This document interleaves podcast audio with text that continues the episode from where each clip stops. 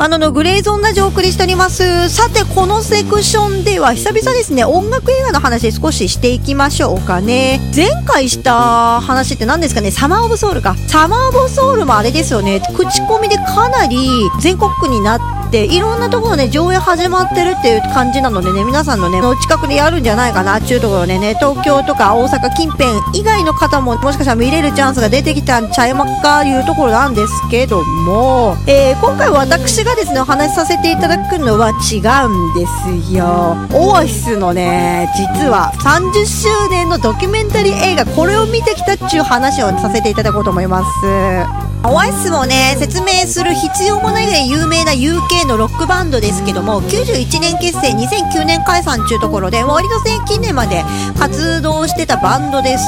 そして、まあ彼らね、あの、イギリスって結構階級的なものがまだまだ90年代はありまして、彼らが公営団地から出てきた5人組なんてね、言われてますけど、労働階級の彼らオアシスと、そして中流階級の Blur がね、チャートで戦うなんて、まあ90年代目まぐるしいチャート争いみたいなたいなのもありましたけども、その話はまあまあまあ、後日っていうとこで置いときまして、今日はね、オアシスのキャリア的にも絶頂だった96年のネブワースっていうね、またイギリスの偏僻なとこでね、野外ライブしたらしいんですよ。まあ、このね、ドキュメンタリーライブを映画館で見てきたって、そんな感じでございます。このネブワースのね、野外ライブっていうのは、どうやら、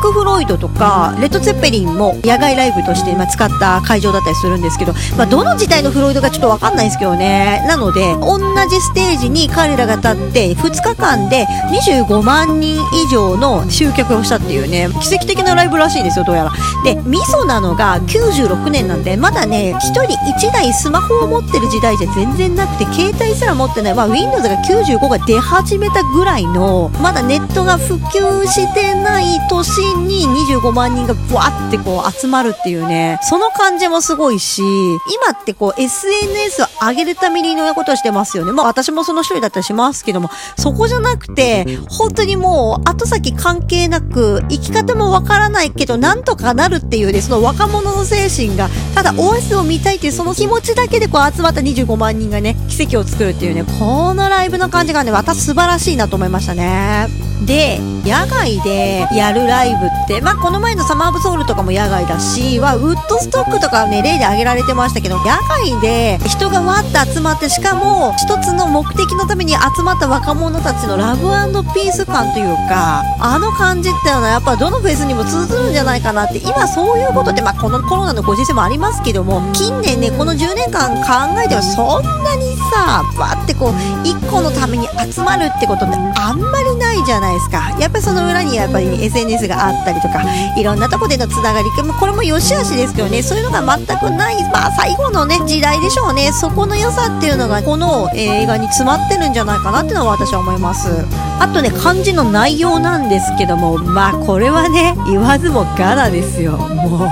泣きどころしかない、私的には。もう、なんちゅうかな、オアシスって、こんな歌詞の内容だったんだっていうことを後に知るというか、まあ、そういう部分も見どころだったりしますし、あのー私がね、オアシス聴き始めたのってリアタイじゃないんですよ。リアル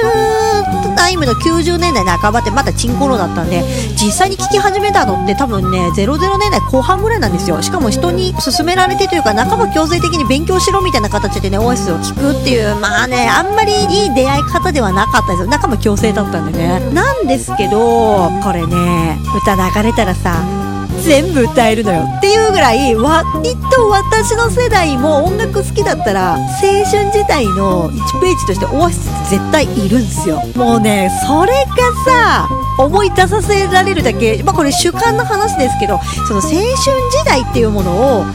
普段生きてる中で感じない。私なんかもあんまりもういいことがなかった青春時代なのであんまり人より感じることがそんなに多くはないんですけどもいやこれはねこじ開けられるね。私の青春時代は多分ねオアシスと共にあったんだなって改めて考えさせられましたね。今でこそワールドミュージック聴いたりとか難しいソウル聴いたりとかしておーって思ってますけどやっぱり根底にやっぱもともとバンドマンだしやっぱりねパンク畑というかロック畑にいた人間としてはやっぱこんなにベタなバンドだけど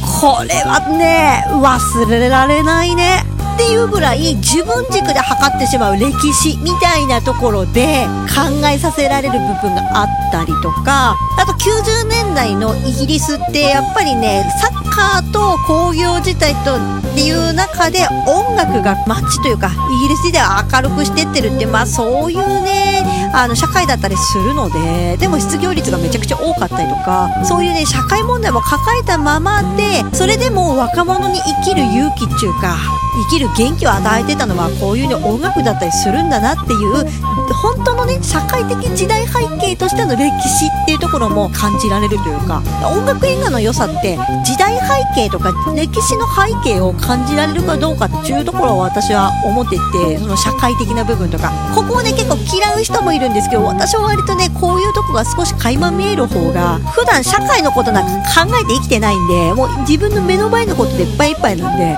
やっぱりカルチャーをを通して社会のことを分かりやすくというか少し触れるような感じの方が理論っていうよりか心で社会のことを感じるというかそういうことをできる体験だったりするのでその当時の社会情勢とかね、えー、っていうことを知ることができたりするので私的にはねちょっと要素入ってた方がいいなとは思うんですよね。これ個人的な主観です。もうお嫌いな方もいらっしゃるのでこれが絶対とは言いません、うん、っていうところと、まあ、その当時のね社会的な話も含めた上でどれぐらい若者がそういう音楽とかに救われてたか、まあ、サッカーとか？わかんないけども。どれぐらいその音楽に救われてた部分があるかっていうのはその日本語の和訳を見ながらなるほどなって感心するところが中盤にあるんでね。皆さんもしこれ DVD あブルーレイか。ブルーレイ出るのでね。もしあの見る機会あればねぜひそこ注目していただきたいななんて思ってますけども。あとはそうですね。まあ、ロックやってる人のスタンスっていうか姿勢っていうか、これ別に、このね、映画見たり見なかったり、どっちでもいいんですけど、私は見て改めて、あーと思ったんですけど、やっぱりロックやってる人のスタンスっていうかっていうのは、振る舞いすぎず、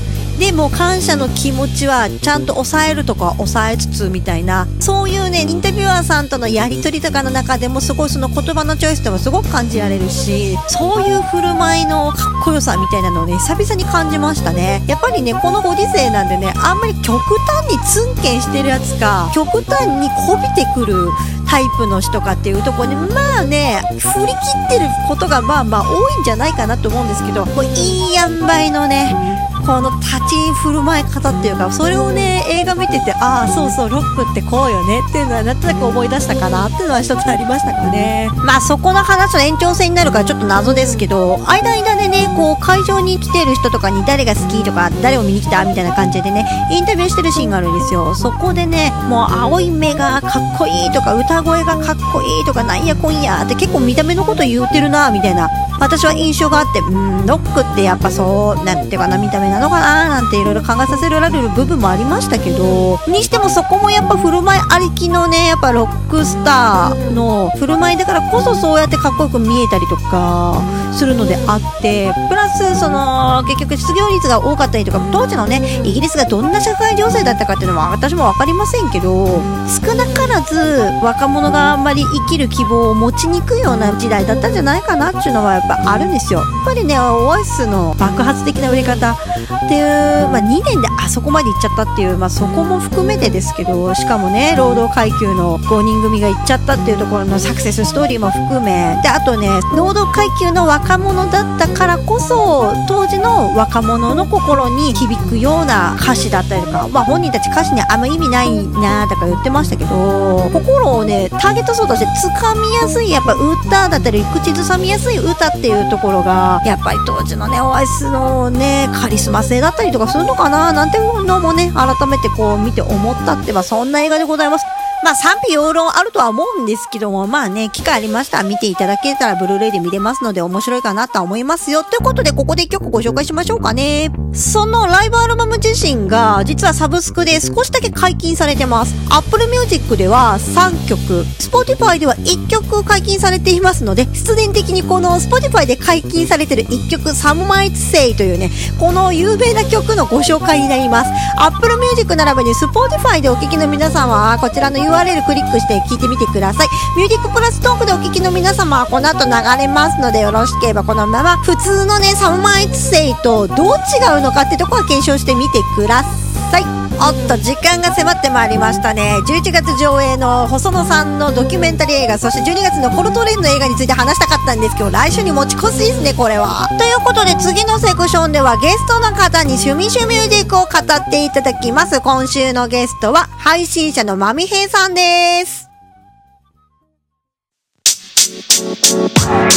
あの、グレーゾーマンション。